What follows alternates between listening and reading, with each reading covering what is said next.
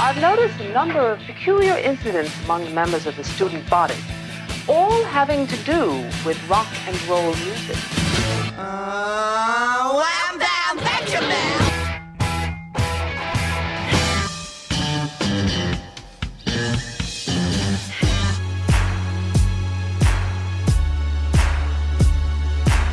Now, if you don't think this song is the greatest song ever, I will fight you.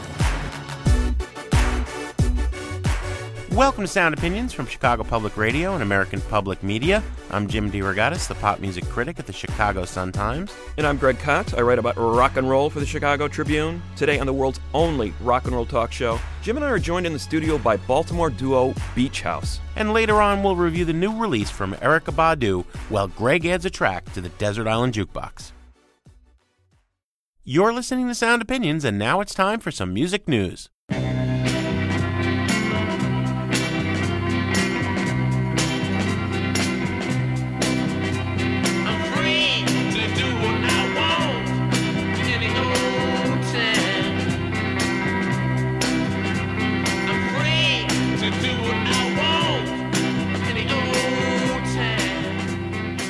I'm Free, the Rolling Stones sang Greg, and wasn't it only a couple of weeks ago that the Federal Communications Commission announced this big initiative the Obama administration was going to make to uh, provide more free internet access to all of America?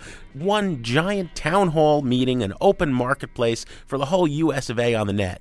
Yes, the Obama administration, the Federal Communications Commission, a number of congressmen have said one of the big goals of the next decade is to provide internet access, broadband internet access to the entire population of the United States.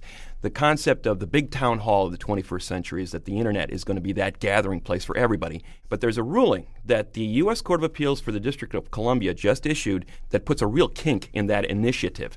The court ruled that the Federal Communications Commission lacks the authority to require broadband providers to give equal treatment to all internet traffic. This is in relation to Comcast, the largest single internet service provider in the United States. Comcast was basically trying to slow down the traffic of users of the BitTorrent network, used primarily to download and share movies, TV shows, music, etc. So this really relates to our audience in a lot of ways, Jim, as Yeah. well. The point being here that there is some question now. This concept of net neutrality is being jeopardized by this ruling, and in effect, leading the way toward what detractors say could be sort of a internet equivalent of cable television. For more insight into this controversial issue, we turn to Michael Bracy, the policy director of the Future of Music Coalition. Michael, welcome back to the show. Hey guys, thanks for having me. Absolutely. Give us a concise definition of what net neutrality is. So the whole idea of net neutrality is basically who gets to control uh, what the future applications and services are that are going to allow consumers to get access to music and, and other forms of entertainment. The basic idea is we feel strongly that the internet service providers, meaning the cable companies and the phone companies, should not have the ability to really pick and choose what content goes over their pipes. That rather that third parties who are developing applications and creating new services need the right to offer those services to consumers, and consumers have the right to use ISPs to go uh, access the services and applications that they want to. With the big caveat that we feel very strongly that we're talking about legal licensed content. We're talking about services like Rhapsody. We're talking about listening to internet radio stations, downloading films via Netflix, things like that. What exactly are the implications of this ruling for the average internet user and specifically the person who uses the internet for music downloading? Well, we're, we're looking at it's important to think about this in terms of two sets of issues. So, on the first set of issues, which are basically the underlying ideas behind net neutrality, there really is an emerging consensus. Everybody who right now is in, in control of the policy apparatus basically agrees that it is a terrible idea to let AT&T, Verizon, and Comcast sort of dictate the future of how people access content. That we need to really build in neutrality as a, as a fundamental policy. The second question, though, is who writes those rules and who can enforce those rules. What the appeals court did is it basically said, look, we don't think the Federal Communications Commission has the authority to enforce the rules the way they attempted to in the prior administration under the leadership of Kevin Martin. What the FCC now has to do is go back to the drawing board and either undertake a process called what, what's called reclassification, which basically is saying, okay, we're going to rethink the way that over the last five years or six years the FCC has thought about regulating broadband services and simply reclassify these services and put them into basically our wheelhouse as an agency. Or we have to turn towards Congress and say, okay, Congress, we need you to write legislation that clarifies that we have the authority as a regulatory agency to regulate net neutrality, basically to enforce the rules. Well, and it would seem uh, to make sense, Michael. I mean, the FCC controls the radio airwaves, the television airwaves.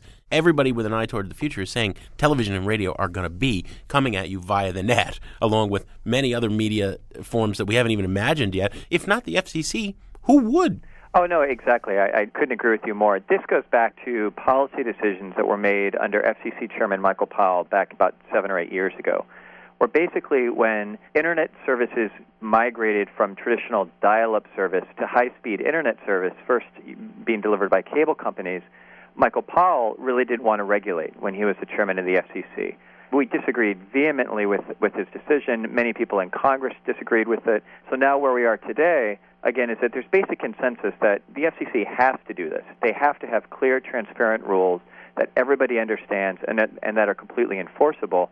The challenge now for FCC Chairman Genachowski and his team is to go back and say, okay, can we basically craft rules that will meet the muster of the courts, that the courts will agree that fall within the FCC's jurisdiction, or do we need to go get new authorizing legislation from Congress that clarifies that we, in fact, have the ability to do what we need to do. Does this mean that the service providers now, because this reclassification process could take a long time, it could take a long time for Congress to address this issue, does this mean that the internet service providers now can essentially determine who gets access to broadband and how much they have to pay for it? Yeah, so what we're going to head into is this kind of very uncertain period, which could last as little as two months. It could last as long as many years, where the FCC's jurisdiction is, is really in question.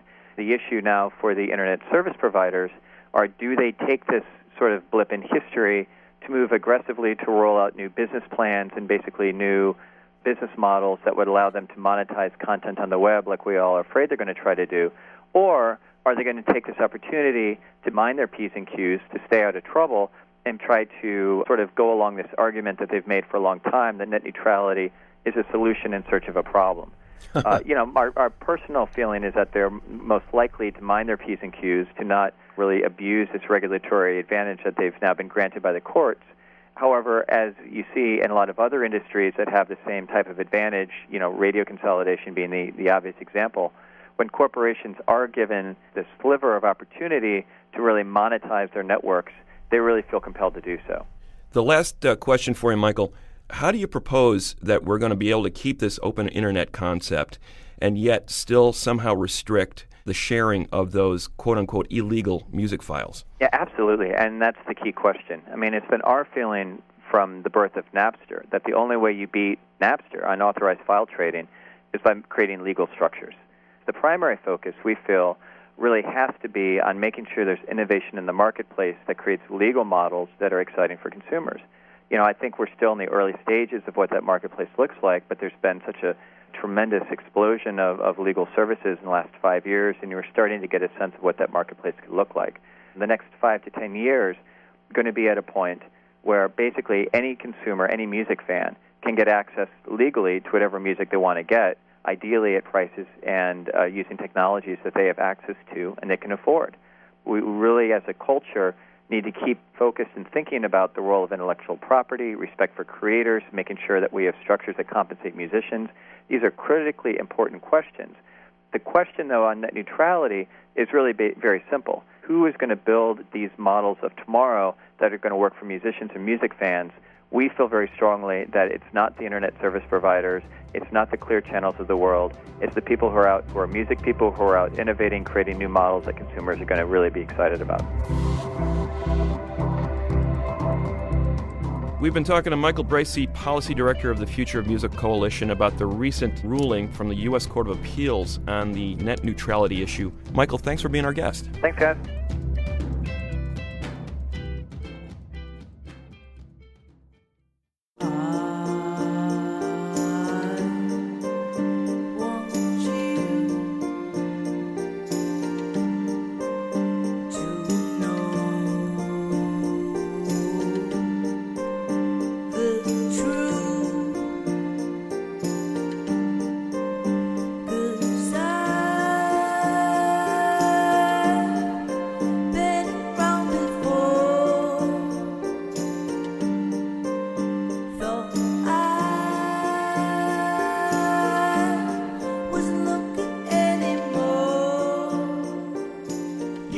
To Sound Opinions, and that is the band Beach House with a song called Better Times from their recent album Teen Dream. One of the most interesting bands to emerge from what's called the dream pop scene, Greg, in recent years, is this duo Alex Scally on guitar and vocals, and Victoria Legrand on keyboard and vocals.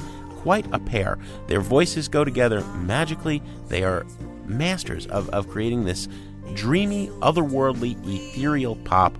First on two independent records for the Car Park label, and then on a bigger indie, Sub Pop, where this new album just came out. They're out there promoting that Sub Pop debut, Jim. Teen Dream, it's called. And uh, we had Victoria Legrand and Alex Scally joining us in the studio.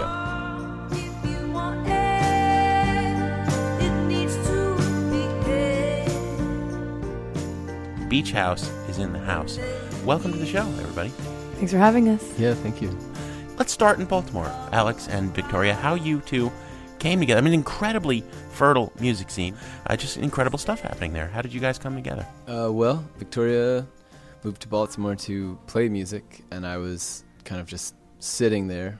And uh, On his porch. At Yeah, the bus station, sitting- or or yeah, I don't know, just you know, I was putting out the vibe. A friend of hers from college knew me from high school as a musician, and I was kind of recruited to join her old band. Uh, Then I stole her. And then he stole me. ah, ah, and absconded and formed your own new superstar project. Yes. Well, well, the story goes that you two clicked pretty quickly. I mean, it was pretty obvious that, that things were going to happen musically with you two. Was it, is that true?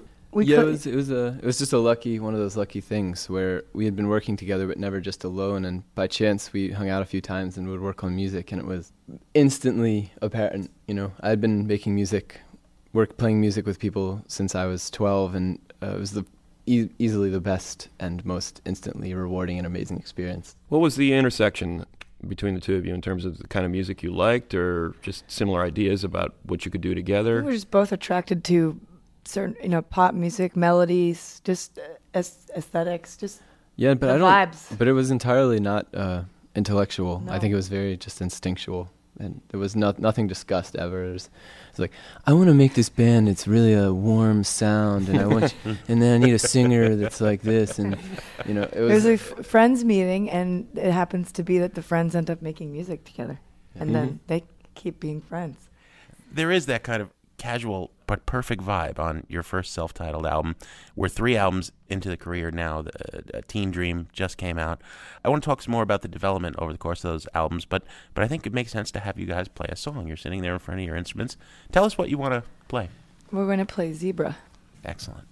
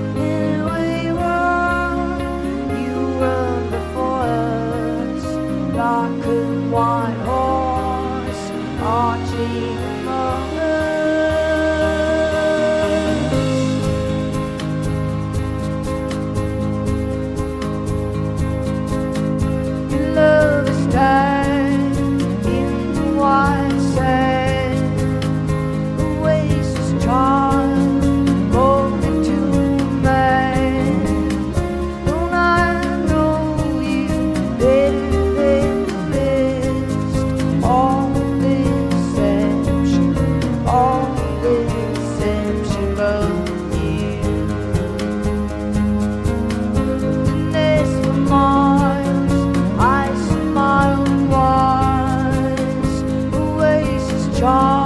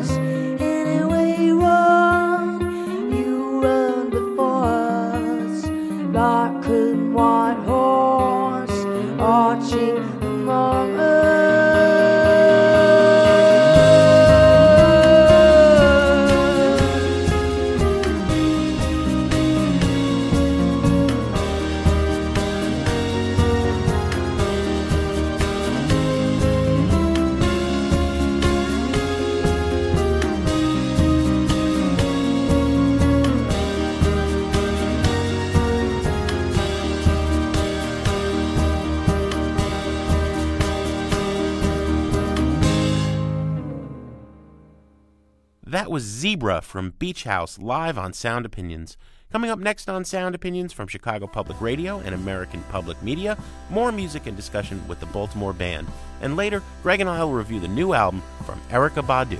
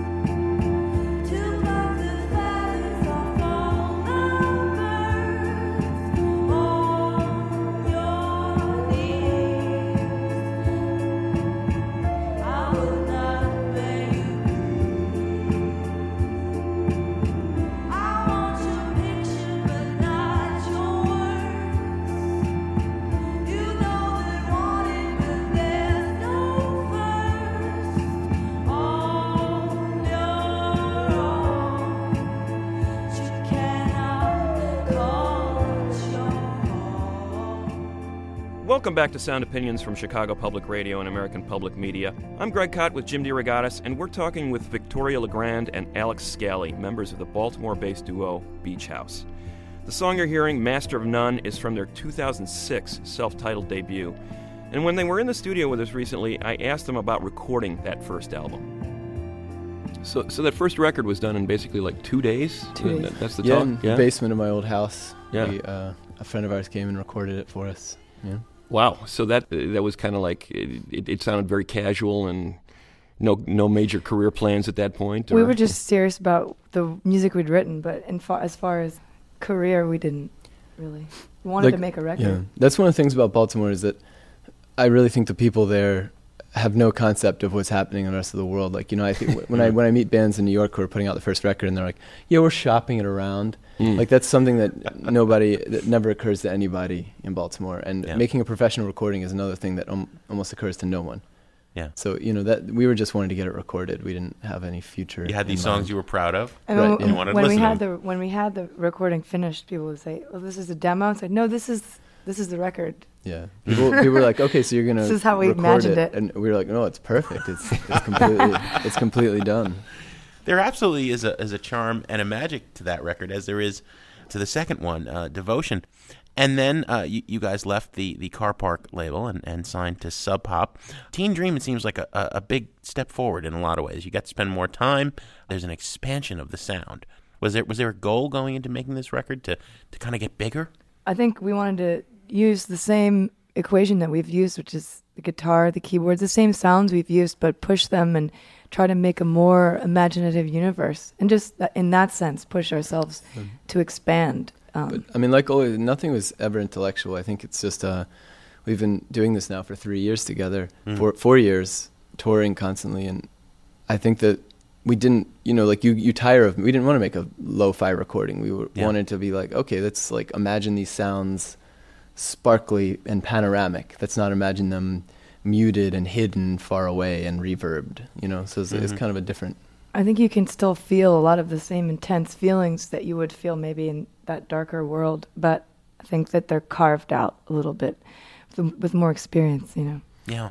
more live energy. We're, we're talking to uh, Victoria LeGrand and Alex Scally of Beach House. Victoria, you just gave interview a few months ago where you described those earlier records as docile and monochromatic.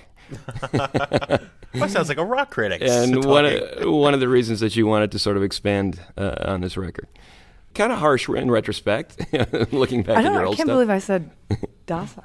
It just doesn't seem like a word I would say. yeah, I think Sounds like an Alex word, I think that but monochromatic. maybe. touring as much as we've toured, you you really do grow to I think tire. yeah, just you're so tired of your old songs, especially the way we do them, which is very very fixed Hmm. and very much as an arrangement where we reproduce it, try to re- reproduce it perfectly every night the same way. I think there just comes a time where we get full of these other little tidbits and ideas. I think we're always sort of searching for the next melody or the next thing that we can sort of basically fall in love with, whether it's an old keyboard or a sound on a keyboard. Or Yeah. so, you know, Teen Dream.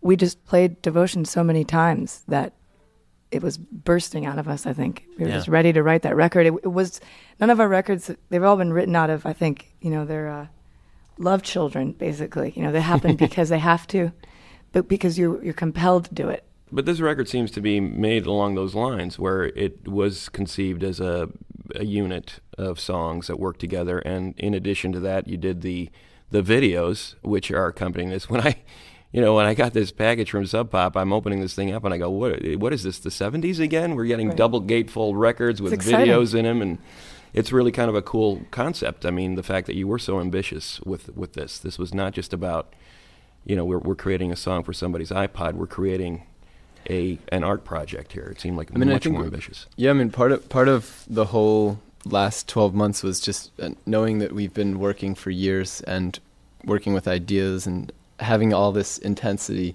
and never having the means to fulfill it. And I think that a lot of this record was like, okay, we're finally in the position where we can maybe have our vision come to life and not have it not come to life because we don't have the money or don't have the resources or don't know the people you know so i think part of it was very much we were like let's go all the way with this creative idea you know Mm-hmm. And you, you, you, you and we were uh, lucky enough to have the ability to You went out and found uh, directors to make these short films, one for each song. They're people we knew already that we were friends with that were met along the road. So it was a combination of, of them. And some of we a lot of them we couldn't pre- we would never be able to predict what would they would be able to create for us. It's all based completely on instinct and, and gut you know and that's the way we picked the songs for the artists as well. We thought well you know so and so i think that they could do this song. Mm-hmm. But not based on anything real just gut. Cool. so and and that's that was a very exciting process for us because we surprises you know it was like 10 different surprises It was more impressionistic than um, like a commercial for the record or anything. exactly Like it's not definitive music videos not the ultimate answers just uh, explorations and it's in the end it's a very i think fun curation and it has a lot of different sides it has danger it has violence it has a little sexiness It has uh you know that kind of stuff. Well, we're due for a song. What uh, What are you guys going to play for us? Uh, walk in the park. This is kind of a crush this is like a crushing roy orbison vibe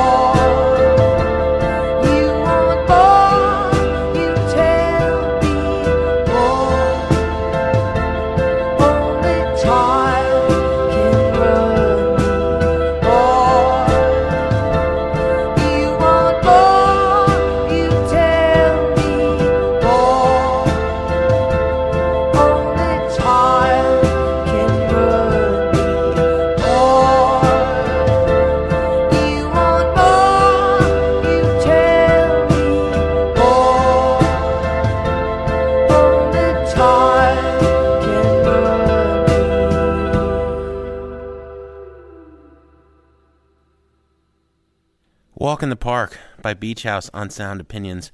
We are here in the Jim and Kay Mabie studio with uh, Alex Scally, Victoria Legrand, Dan Franz on drums. Okay, gorgeous song, but a little unsettling if you stop to look at the lyrics. Uh, you, you know, uh, you will slip from my mind in a matter of time. You're you're writing somebody off pretty harsh and cold there, Victoria. It's pretty matter of fact, though. I mean, that's the way it is. You know, you don't love anybody, you don't love somebody anymore. Gotta go. Uh, I'm Just joking. Uh, Next. no, but it's the cruel. You know, it's the cruel reality of life. You can't keep people in your life that aren't. Some people just grow apart, and you can't. You can't keep that from happening. Well, where does Roy Orbison fit into all this? You mentioned that, Alex. Is a, I just like, I mean, when people, are, you know, like in interviews, people constantly want to know what things mean, and there's, of course, like, an, it's an impossible question uh, for anybody. But I always think it's for some of our songs, like used to be in that one. I always talk about Roy Orbison because he has all these songs that I think are so artfully done, but are so blatant, like uh, "It's Over" Mhm. and uh, crying, and they're Right. just these like really obvious things that are just so grand. He makes them so grandiose. Mhm. Um, so right, right. Operatic, really. yeah. and uh, dark stuff too. Uh, David Lynch uses his stuff. he Yeah. uses Orbison in a lot of his movies, and they put a whole nother creepy spin on, on, on those songs. It's it's really so. I guess it all makes sense in that particular. They're starting song. to come into focus, huh, Greg? pop. They look like such nice people, Yeah. Victoria and Alex, but now we're starting to get to the dark stuff. Yeah, yeah. You started it. you picked the question. Victoria, let me ask you about your phrasing. It's it's such a unique ap- approach to vocals. You know, almost where the words cease to matter, and yet you've given us the lyrics uh, on the lyric sheet. So, so we can almost take them as, as pure feel, or or then study them uh, and, and and get a little deeper. But you, you you know you don't sing words the way I would figure they would read. Well, that's neat. I generally, I don't know what. How do I answer this question? How do I talk about this? I think for me, the melody is always kind of first, but I do really fall in love with words, and they definitely have to fit together. They hmm. have to feel right together. Has to feel. That's all based on feeling too. It's it's you can sense when something fits. You know, words have certain. I think for me, sounds that go with them and you can tell when a word feels forced and it's not supposed to be there. That's kind of how I write lyrics. That's very much just sort of a hand in hand type of situation. The music and the words they they inspire each other. I hear phrases all the time and see words written, and I, I think that they're really powerful and um, symbolic, and I like to just write them down. So it's not just based influence from the music, but it, it's a combination of the two. So you're digging into your notebook when you're thinking about songs and how these words might fit with a particular. Some melody? phrases will last in my head for months. I'll just keep one, one or two words. I'll just have them in my head for months, and they'll be all I have for a melody, and I'll just kind of wait until I, I they lead me to something else. Mhm. So it's a, a very I, I have a I think a pretty natural approach to it.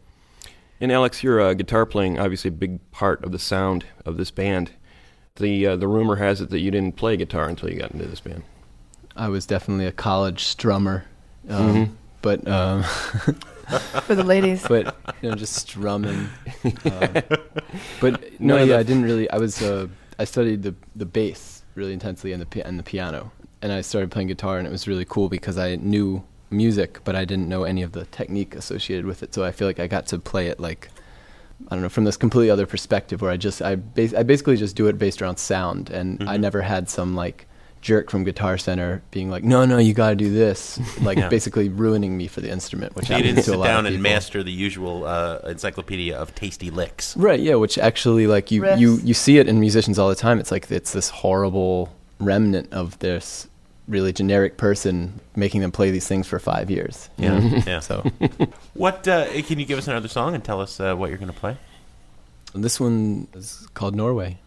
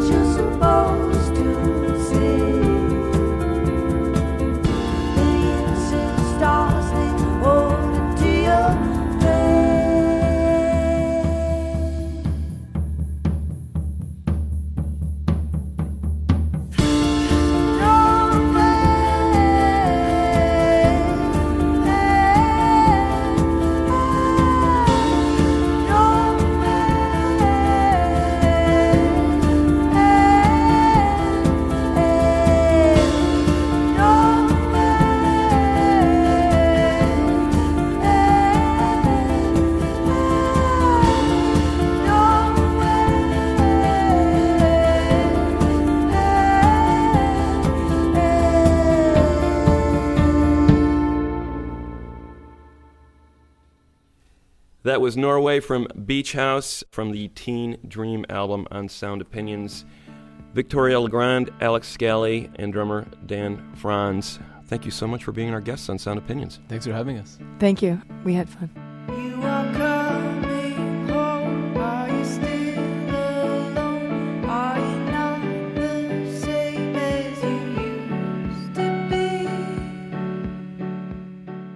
Listen to the entire Beach House performance live in our studio, visit soundopinions.org. And to make a comment on our conversation or anything in the world of rock, call 888 859 1800 and we may put your message on the air. We'll be back in a minute on Sound Opinions from Chicago Public Radio and American Public Media with a review of the latest from Erykah Badu. And then it's Greg's turn to add a track to the Desert Island Jukebox.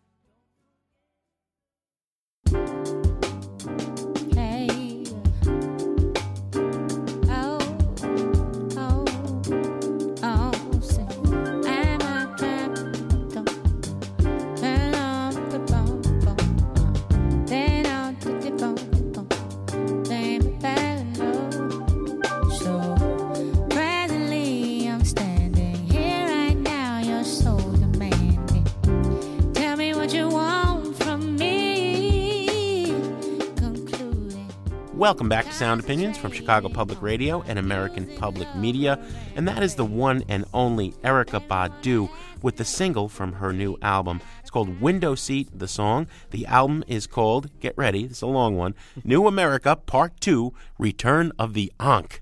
Greg, ever since she burst on the scene in 1997 with that first album, Baduizm, it wasn't going to be just music. Erica was almost a religion, a distinctive and powerful female voice in R&B, born Erica Wright in Dallas, Texas, spiritual, empowered, distinctive. She really was, I think, for all intents and purposes, the female D'Angelo. Now, her last record was was this sprawling concept effort, New Amerykah Part 1, Fourth World War. And there was supposed to be Part 2 coming several months later. In fact, it's been between two and three years we've been waiting for this.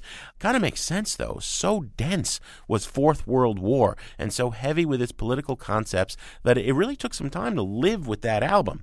Now she's got uh, part two. She's made some headlines recently for that song, Window Seat, which found Erica Wright walking through her native Dallas, uh, taking off pieces of clothing as she strolled along until she wound up at the grassy knoll outside the textbook factory where President Kennedy was shot, completely naked. That has become an internet phenomenon, that video. It's not being aired on TV, obviously. We're going to dive into this album and tell you what we think about it after we play this song, which we think is typical of it Gone Baby Don't Be Long by Erykah Badu from the new album New Amerykah Part 2 Return of the Ankh.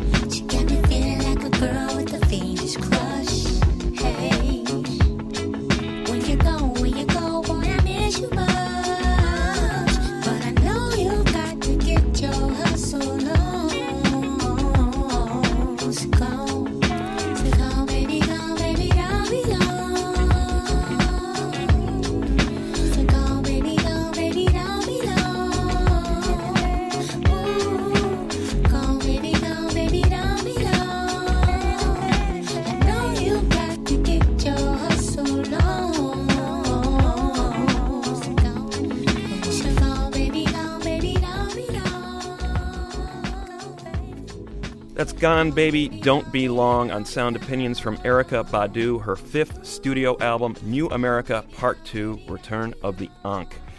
As telegraphed by that album title, and as you mentioned, Jim, she's complicated, and nothing Yeah. is ever obvious.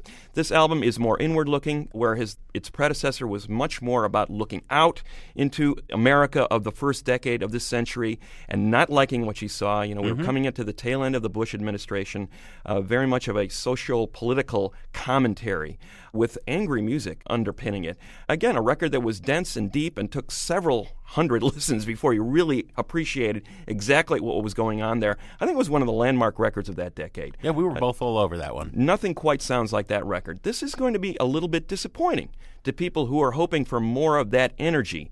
It is a much mellower record. It's more inward looking. She's talking about love, talking about a relationship unraveling.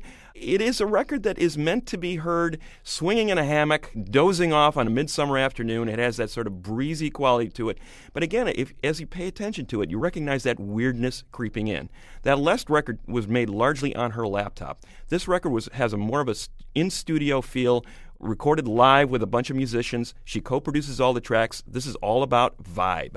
I like the record. It's not going to be an easy listen, it's not that hooky, but I, I still think it's a terrific record, and I'm going to say buy it on this one. I tell you, Greg, I was skeptical at first. The first three or four listens, I was saying, wow, am I going to really be trashing or on the fence with a burn it for uh, an Erykah Badu album? I've loved everything this artist has given us. And then it kicked in. It's a sleepy album. You worked very hard to avoid that word sleepy, but sleepy is Swinging the in word. a hammock, uh, that's what I say. I you know, I know. Look, And but I some, like that vibe. Some people would say, you know, snooze is Yeah. the word here, but there is a room uh, in the universe for mellow music. Okay, even for me, and it grew and it grew, and I kept coming back to it. So ultimately, it's a, it's a double buy it for Erykah Badu. I tell you, little buddy, this whole island is bewitched.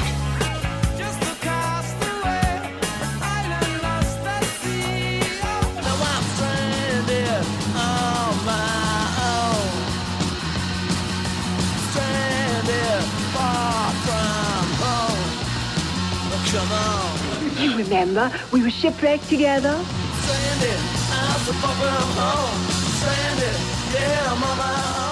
As often as possible here on Sound Opinions, Greg or I like to take a trip to the desert island and pop a quarter in the jukebox. Mr. Kot, it's your turn. Jim, this week I wanted to pay tribute to uh, Malcolm McLaren, who died recently at the age of 64. A lot of obituaries about this guy who was this English gadfly, fashion designer, artist, musical maverick, best known as the manager of the Sex Pistols. That infamous implosion in 1978 after reinventing the English music scene in the mid 70s. But McLaren also had an equally influential role in the development of hip hop. Not only an architect of punk rock, but of hip hop music and bringing it to a wider audience. He took a trip to New York City in the early 80s where he met Afrika Bambaataa, who was holding one of his parties in the Bronx. And McLaren was just blown away. I think he saw the connection between what was going on in the United States inner city and what was happening in the English punk scene a few years earlier. That same sort of spirit of uprooting the establishment and creating a culture around this anti establishment style. He loved what Bambaataa was doing, the, the, the mixture of the DJs as, as providing the music, the lyricism and poetry of the MCs, the dancing of the B-boys and the B-girls, and Yeah. the graffiti art, all part of this new culture. Malcolm McLaren was a great appropriator. And, and, and there's an element of exploitation as well connected to it. But I think the spirit of it was really profoundly moving and powerful because he brought this music to a much wider audience much quicker than it might have enjoyed otherwise. His landmark for me was his first solo album, Duck Rock. And on that record, he had a couple of key tracks that became hugely influential in the hip hop world. The song Buffalo Gals, which was later nicked by Eminem on one of his tracks, mm-hmm. and the song that I'm going to play next called Double Dutch. Here's a song that combines those hip hop grooves and rhythms that he was seeing in New York with South African township music. So he was connecting these two cultures. The inner city of New York meets the inner city of South Africa and bringing it together in a wonderful video with this double Dutch dancing that these young African American girls were doing in the Bronx. You know, the double jump ropes, and they were skipping through it, doing their own little dance routines to this soundtrack. Totally infectious, totally mind blowing, really expanded the audience worldwide for hip hop. Double Dutch from Malcolm McLaren on Sound Opinions.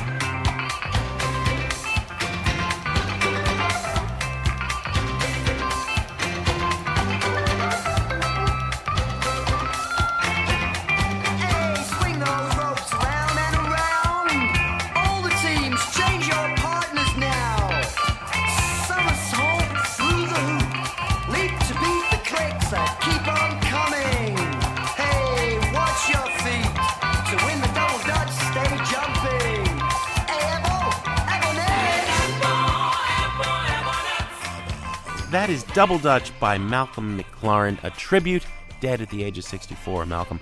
Greg, what do we have on the show next week? Next week, Jim, big record review roundup, new ones from Management and LCD Soundsystem. Greg, as always, we have some thank yous to say on the way out. Beach House was recorded by Mary Gaffney and Drew Bodker. Sound Opinions is produced week in and week out by our own dream pop duo, Jason Saldanha and Robin Linn, and our fearless leader and executive producer, Torey Southside Malatia, has been mulling over making a video where he takes off his clothes at Ford's Theater.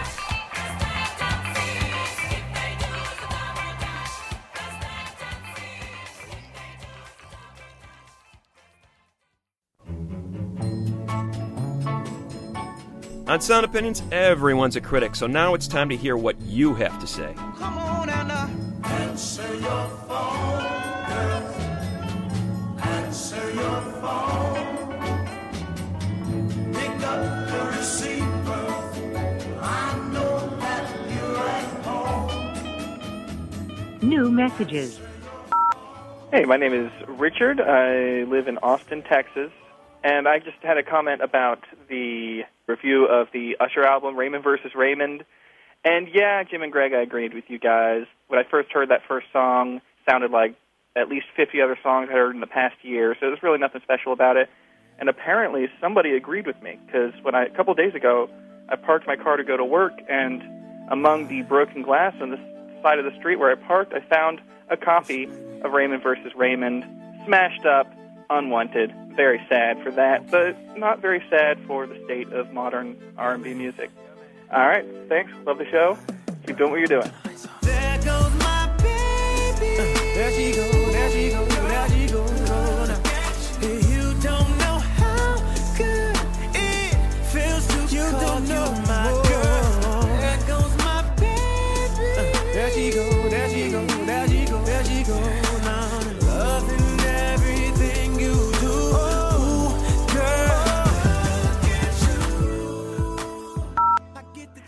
and Greg. This is Holly in Brooklyn, New York. Oh my God. I just had to call and thank you so much for your uh, Clash album dissection that I just listened to via podcast. It was really fantastic. I'm 33, so I discovered The Clash in junior high and high school. And I listened to those records so much. I had the original vinyl copies I found at a thrift store that I haven't listened to them very much since then. And hearing your dissection today, I heard so many things that I hadn't heard before. From the perspective of a person who's 15 years older, I could look at the political implications of the music in such a different way. I even think I heard a Brazilian drum on Clampdown that I'd never heard before. So, anyway, thanks, guys.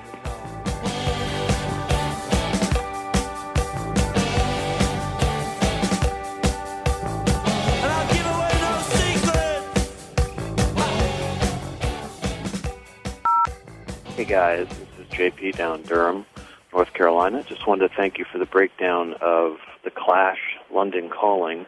I was in high school when that album came out, and I lived in Harrisburg, Pennsylvania at the time, and we were all like, this is a song about us. London calling, see we ain't got no swing except for the rain and the crunch of thing. The ice is coming, the sun's zooming in, meltdown expected. Good but I have no fear, cause London is drowning. I, I live by the river. The lyrics of that are still just like a kick in the gut. Thanks a lot. This is Nick from Brooklyn. I just listened to your fantastic album dissection of London Calling by The Clash. I just got that album as a Christmas present, and after having listened to it for the last few months, I have to say it's probably the best rock album ever made. I want to nominate my favorite song from the album, which would be I'm Not Down. I think Mick Jones is a wildly underrated vocalist. He doesn't have sort of the detached cool or the sneering, bratish punk voice of a lot of people, but I think there's a sincerity in his delivery which, you know, really helps him sell some of his lines, like you rock around and think that you're the toughest in the world, but you steer clear of where it gets the roughest, and I've been there. Thanks a lot. Bye.